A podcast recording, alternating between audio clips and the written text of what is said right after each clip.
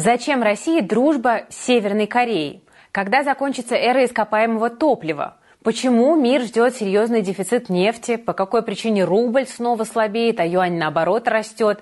Почему сегодня остановились срочные торги на Мосбирже? Кто заплатит за убытки? И что случилось с Илоном Маском, когда он выпил слишком много водки в России? Говорим об этом в ближайшие минуты. С вами Кира Юхтенко. Это свежий выпуск новостей от команды Invest Future. Поехали!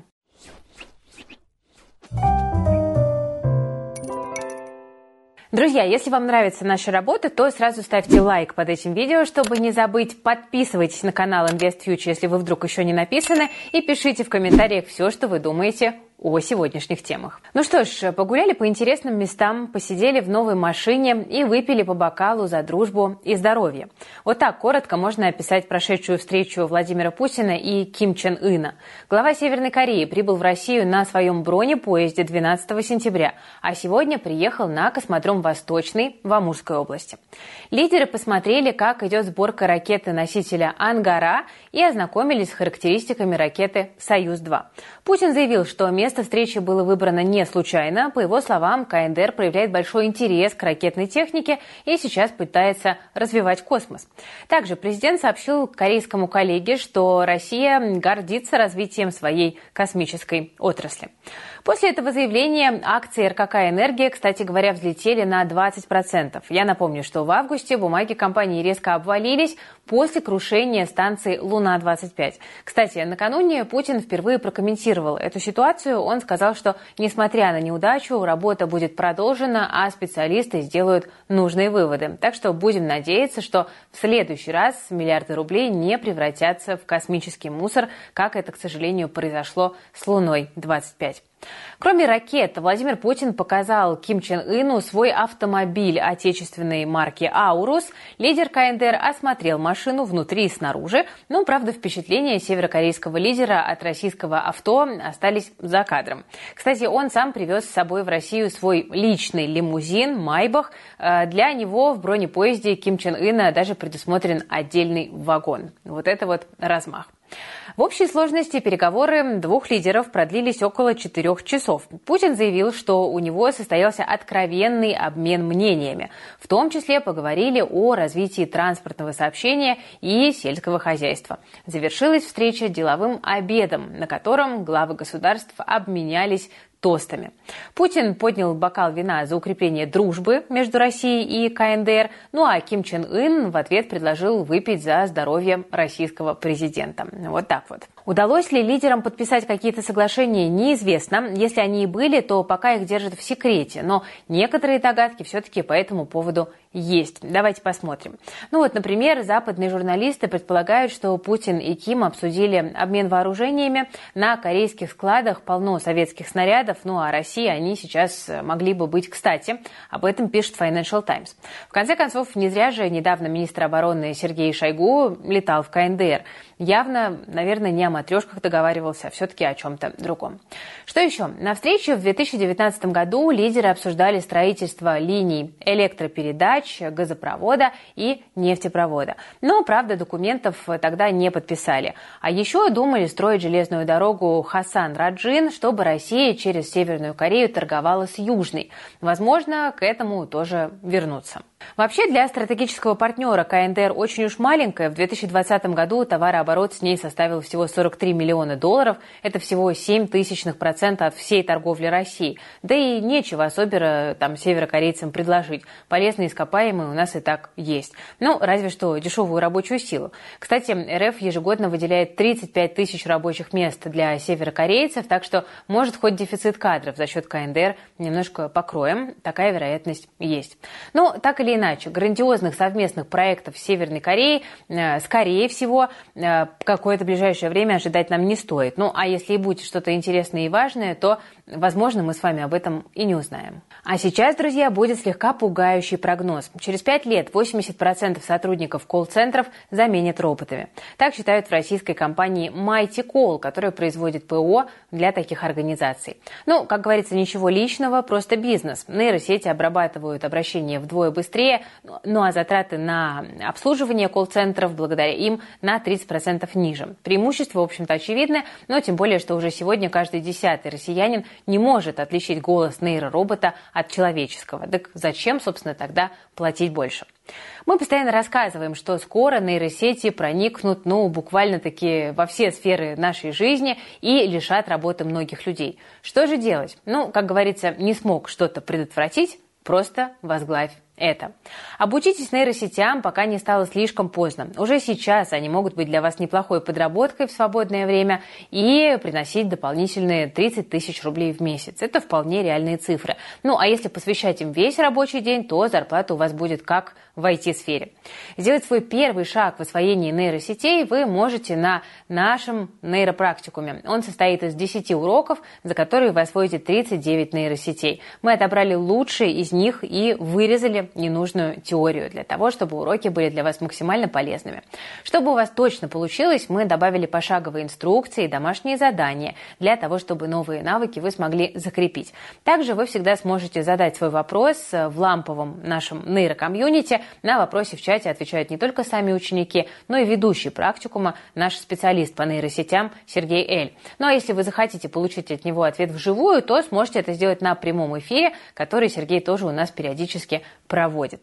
Так что, дорогие друзья, успевайте. Ссылка на нейропрактикум будет в описании к этому видео. И вам стоит поторопиться, потому что места остается вот буквально совсем немного. Спрос на тему очень большой. В описании ссылочка. Тем временем в мире заканчиваются запасы нефти, а в ближайшие годы человечество начнет отказываться от ископаемого топлива. Спрос на нефть уже к концу года обгонит предложение на 3 с лишним миллиона баррелей в сутки – так считает ОПЕК+. Это очень сильный дисбаланс, такого не было уже 15 лет, но тут ничего удивительного. Сама же ОПЕК+, и снижает, собственно говоря, добычу. Саудовская Аравия и Россия прямо сейчас ежедневно отбирают у планеты миллион триста тысяч баррелей. Даже если добычу повысят, дефицит все равно сохранится. Но пока разговор об этом не идет. Спрос на топливо пока остается высоким, несмотря на мрачные прогнозы. Американская экономика выглядит пока довольно устойчивой. Китай восстанавливается, хоть и делает это хуже предположений. Европа катится в рецессию, но довольно медленно. Но вот что будет дальше, это, конечно, большой вопрос. Что будет с ценами? Уже сейчас бренд торгуется по 92 доллара за баррель. Минэнерго США ожидает, что в четвертом квартале цена поднимется еще на доллар. А Саудовская Аравия так вообще может добиваться роста до 100 долларов, по крайней мере, Такое предположение высказывают аналитики Bloomberg. Выше вряд ли, иначе страны-покупатели начнут активнее использовать резервы, ну а спрос может упасть, потому что риски никуда не делись. Экономику Китая пока не могут оживить даже бюджетные стимулы. Ну а Bloomberg все еще уверен, что США ждет рецессия с вероятностью 60%. При этом Международное энергетическое агентство, как мы видим, считает, что эра ископаемого топлива подходит к концу. По прогнозам организации, пиковый спрос на нефть, природный газ и уголь будет достигнут до 2030 года, то есть времени осталось совсем мало, а затем интерес к этим видам топлива пойдет на спад. Ну, правда, все это мы уже слышали, причем не раз, но пока альтернативные источники энергии все никак не могут сместить нефть и газ с пьедестала. Посмотрим, что будет дальше. Пока у мира не получается отказаться от черного золота, у российских ЦБ и Минфина никак не выходит укрепить национальную валюту, потому что доллар сегодня снова поднялся выше 96 рублей. Евро стоил 103,5. Глава Сбера Герман Греф заявил, что меры, которые предпринимают власти для того, чтобы стабилизировать курс рубля, недостаточны, и новое повышение ставки, по его мнению, по крайней мере, проблему не решит. При этом Греф считает, что справедливый и, главное, достижимый курс доллара сейчас – это 80-85 рублей рублей. Но далеко не все так оптимистичны, как Герман Оскарович. Например, экономисты Goldman Sachs уверены, что рубль еще не показал свой минимум и ожидают его дальнейшего падения. Также там считают, что российский ЦБ не пойдет на очередное повышение ключевой ставки и ожидают, что в начале следующего года инфляция в России доберется аж до 9%. Это мнение, кстати говоря, полностью расходится с недавними словами Владимира Путина и его помощника Максима Орешкина. На полях ВЭФ, я напомню, они заявляли, что пик ослабления рубля уже пройден, а с курсом вообще нет серьезных проблем. А вот в Минэкономразвитии, видимо, все-таки больше согласны с предположениями Голдмана, потому что там спрогнозировали, что средний курс доллара в следующем году превысит 90 рублей, а инфляция по итогам года дойдет до 4,5%, что выше целевого показателя ЦБ. На основе этого прогноза, между прочим, верстается федеральный бюджет на следующие годы. Кстати говоря, еще в апреле в Минэкономразвитии утверждали, что в 2024 средний курс будет в районе 77 рублей за доллар. Ну, а вот китайский юань, кажется, смог отскочить от дна. Валюта КНР летела под откос с начала года, ну а на прошлой неделе потрогала 16-летний минимум. Но затем падение внезапно прекратилось, хотя ситуация в экономике Китая все еще не ахти. Что случилось? У Народного банка Китая лопнуло терпение. Китайский регулятор уже, на самом деле, давно пытается остановить падение своей валюты. Вот накануне он жестко высказался против спекулянтов, которые ставят на падение юаня. И, похоже, это помогло. Вместе со множеством других мер. Ну, например, китайский ЦБ установил официальный курс сильно выше рыночного. Такой премии не было еще никогда. А еще банкам Китая сократили резервы, так что валюта из них э, вылилась на рынок и таким образом несколько укрепила юань. Кроме того, в Китае вышла позитивная статистика. Кредитование растет лучше прогнозов, производство тоже, но радоваться рано. Возможно, падение юаня не остановится, а только замедлится. Деловая активность в сфере услуг все еще падает, а экспорт и импорт ниже кризисного 2022 года. Наконец, капитал из Китая продолжает уходить в США. ФРС может снова повысить ставку. Это добавит привлекательности доллара относительно юаня. Да и доходность американских гособлигаций будет еще выше, чем у китайских бумаг. Пока власти стран пытаются поддержать традиционные валюты, в мире растет интерес к деньгам цифровым. В августе в экосистеме биткоина каждый день, только вдумайтесь, появлялось более 500 тысяч пользователей. Это максимум за весь год. При этом сам биток хоть и немного растет, но пока не может августовское падение отыграть. На самом деле это вполне объяснимо. Работает принцип распродажи. Заходить в проверенные прибыльные активы нужно как раз в моменты, когда они дешевеют, чтобы потом без лишних усилий заработать на их росте. Вот почему так много новых инвесторов складывают сейчас заветные монетки в свои кошельки. Друзья, если вы хотите успеть заработать на следующей волне роста биткоина, а она не за горами, то присоединяйтесь к практикуму по заработку на криптовалюте от Академии InvestFuture. Он стартует уже через две недели, 26 сентября. За 4 дня вы не только самостоятельно попробуете самые популярные инструменты, такие как фарминг и стейкинг, но и заработаете свои первые реальные деньги на криптовалюте. Ну а после этого сможете вывести их на любую карту, кстати, даже рублевую.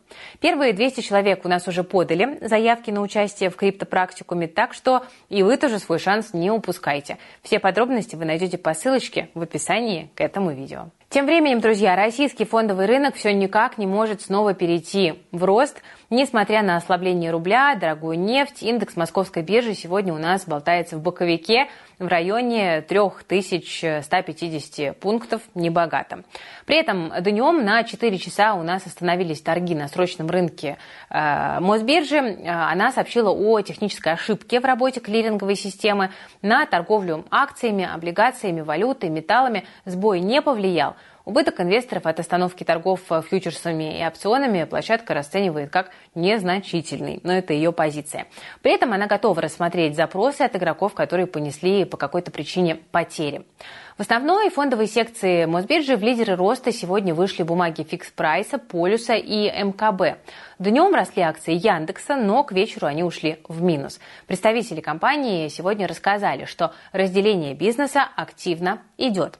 Стороны продвинулись больше, чем наполовину. При этом иностранная структура не станет полностью забирать ключевые бизнесы и технологии Яндекса, ну а просто будет их развивать независимо. Ну вот, например, беспилотные такси и роверы продолжают работать на территории России. МКБ, в свою очередь, продуктивно провел время на Восточном экономическом форуме. Э, банк сообщает, что он договорился с властями еврейской автономной области и Чукотки о том, что будет внедрять там новые технологии и развивать банковскую инфраструктуру. К тому же, не так давно МКБ сильно отчитался за первое полугодие. Прибыль за второй квартал, как мы видим, рекордная, почти 17,5 миллиардов рублей. Это дает надежду, что инвесторы все-таки смогут скоро увидеть дивиденды от банка. Главные по падению сегодня Викей и Россети. Бумаги первой компании распродают в преддверии временной остановки торгов на Мосбирже. Это произойдет 18 сентября. Викей, я напомню, сейчас меняет прописку на российскую и планирует завершить этот процесс до конца года. И вот инвесторы опасаются, что повторится ситуация с полиметаллом. Сроки возобновления торгов бумагами компании до сих пор нам неизвестны. Так что держим руку на пульсе, если что, не удивляйтесь. Бумаги Россетей падают на фоне новостей о выплате налога на сверхприбыль. Компания перечислит в бюджет миллиард шестьсот миллионов рублей. Причем это будет ранняя выплата, поэтому сумма с учетом скидки. Полный платеж в два раза больше. При этом гендиректор Россетей Андрей Рюмин сообщил, что компания может пересмотреть решение о невыплате дивидендов в ближайшие три года. Его приняли 30 июня. Тут все зависит от финансовых результатов и планов по инвестиционной программе компании. В третьем эшелоне на 30% обвалились акции объединенной вагонной компании. Причиной стала новость о доп. эмиссии. ОВК разместит на бирже 12,5 миллиардов акций. Хотя сейчас уставной капитал компании состоит из 116 миллионов акций. Нужно отметить, что ОВК – это глубоко убыточное предприятие. В прошлом году чистый убыток вырос, причем в 5 раз до 22,5 миллиардов рублей. За первые 6 месяцев этого года он составил, как мы увидели, 3 миллиарда рублей. Также сегодня снижаются бумаги М-Видео. Финансовый директор компании Анна Гарманова дала комментарий к недавней отчетности М-Видео, которая сильно расстроила инвесторов. Особенно держателей облигаций компании, конечно, эта ситуация подкосила. Но в целом она подтвердила наши тезисы по отчетности, которые мы с вами уже обсуждали. И хотя она, понятно, человек заинтересованный, но звучит в целом весьма правдоподобно. Да, дела обстоят не супер, но с учетом обстоятельств вполне сойдет. МВидео прямо сейчас приходится серьезно перестраивать бизнес, а еще может хорошо сыграть сезонность, потому что второе полугодие всегда урожайное для ритейлеров, чего только стоит одна подготовка к Новому году. Поэтому, друзья, мы считаем, что риск вложения в бумаги, ну, как будто бы не такой страшный, особенно если мы говорим про короткие облигации второго выпуска. В четвертом доходность сопоставимая, ну, а дюрация там практически вдвое больше. Кстати, расписки компании, в отличие от акций, сегодня растут. Не является индивидуальной инвестиционной рекомендацией. Понятно, что риск здесь в любом случае есть и довольно большой. Тем временем аналитики БКС э, тут выкатили список из девяти самых недооцененных компаний у нас на рынке. Кто вошел в подборку? Транснефть, Газпром, Мосэнерго, Эталон, Русал, ВТБ, Совкомфлот, Интеррао и МКБ, который сегодня, кстати, я уже упоминала.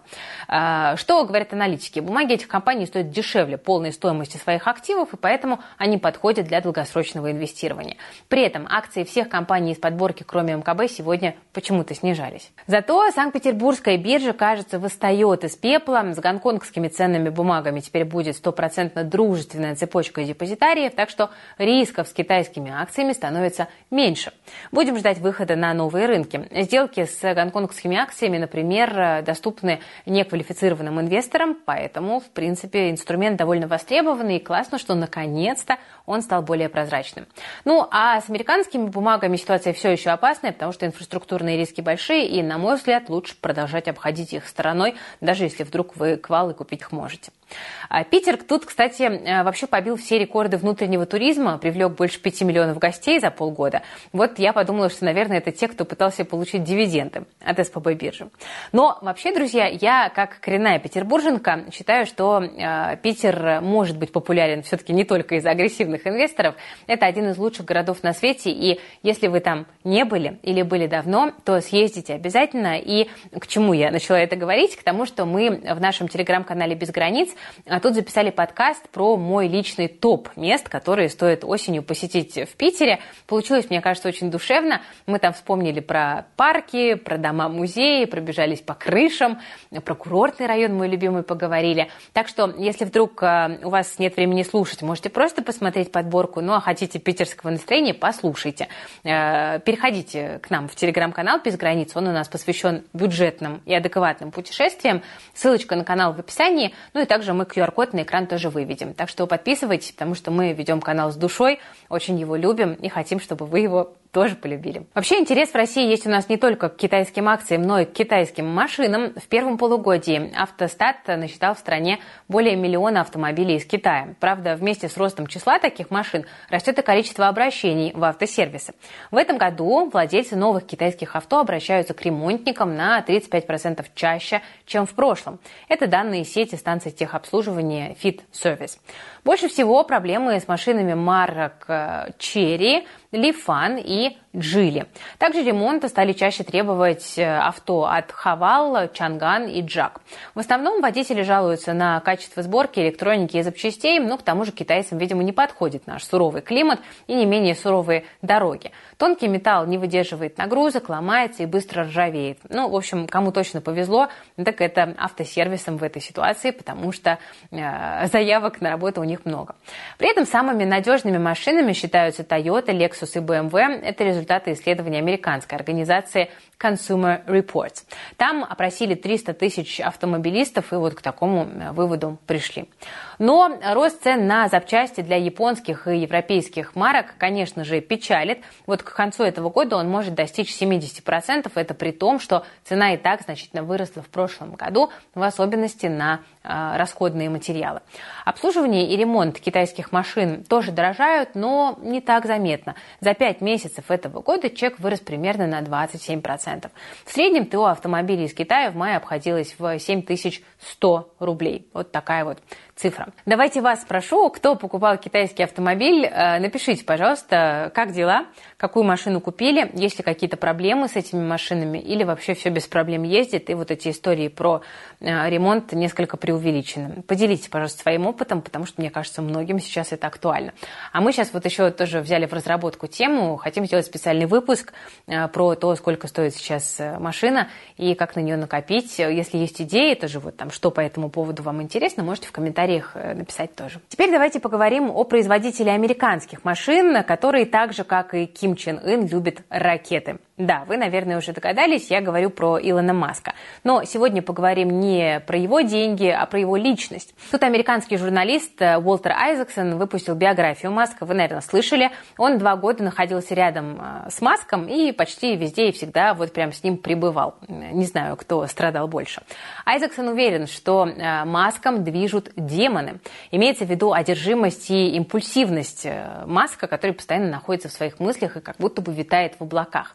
Журналист вспоминает, что он мог задать Маску вопрос, а тот отвечал только спустя минут пять молчания. Айзексон считает, что мышление Маска можно сравнить с работой на компьютере. Характер и амбиции Илона сформировались еще в детстве, отношения с отцом были тяжелыми, и в Маске зародилась потребность постоянно доказывать себе и обществу свою ценность. Как раз бизнес и громкие сделки стали инструментом для закрытия этой потребности. Странное поведение на публике тоже относится к неким таким вот заморочкам. Маска об этом пишет Айзексон и уверяет, что на наркотики тут ни при чем, хотя мы вроде и, не предполагали. Успех к Илону пришел достаточно резко и неожиданно. А он привык к постоянной череде неудач и к тому, что все идет совсем не так, как хотелось бы, или не совсем так, и поэтому достижения заставили его чувствовать себя не в своей тарелке. Биограф Маска пишет, что ему все время нужны драмы и риск. В том числе поэтому он и пошел на покупку Твиттера. Ну вот, например, сейчас Маск стал одержим идеей роботакси. Он считает, что этот бизнес принесет Тесла десятки триллионов долларов, ну а люди забудут про то, что автомобилем вообще нужно управлять. При этом владельцы Тесла смогут отправить свои машины самостоятельно таксовать и будут получать с этого стабильный доход. Вот это, кстати, интересная инвест-идея. Ждем. Из-за стремления это реализовать Маск уже неоднократно откладывал планы по разработке бюджетного электрокара стоимостью до 25 тысяч долларов, потому что ну вот у него такой разнообразный фокус. Самому э, Илону, конечно, бюджетный транспорт не нужен. Вот на днях его состояние всего за день увеличилось на 18 миллиардов долларов из-за роста акций Тесла. Причиной скачка стали позитивные новости от инвестбанка Морган Стэнли, потому что там заявили, что суперкомпьютер Dojo от Тесла ускорит развитие и внедрение искусственного интеллекта. Снова про него говорим, да, вы видите, эта тема везде. И сможет увеличить рыночную стоимость производителя электрокаров. Кстати, один забавный факт из биографии Илона. Оказывается, 20 лет назад он приезжал в Москву, чтобы купить несколько ракет-носителей. И вот тогда Маск собирался запустить миссию на Марс для того, чтобы выращивать там растения. Но встреча с неназванными российскими бизнесменами закончилась застольем, которое оказалось Илону Маску буквально-таки не по силам. Потому что Маск выпил слишком много водки, ну а в конце даже потерял сознание и ударился головой об стол.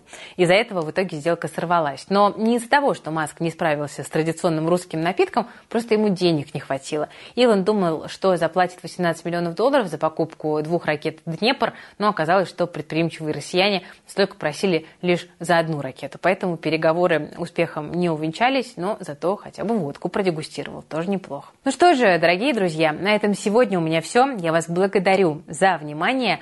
Пожалуйста, не забывайте про все полезные ссылочки, про которые я вам сегодня говорила. Переходите в канал «Без границ», слушайте наш э, ламповый подкаст про Петербург. Мне кажется, атмосфера располагает.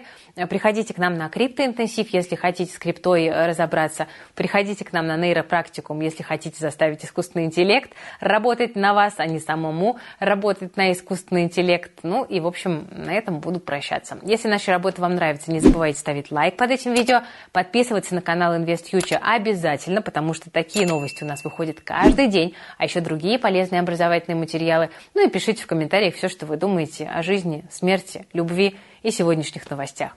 Берегите, пожалуйста, себя, своих близких, свои деньги. Всем пока, до завтра.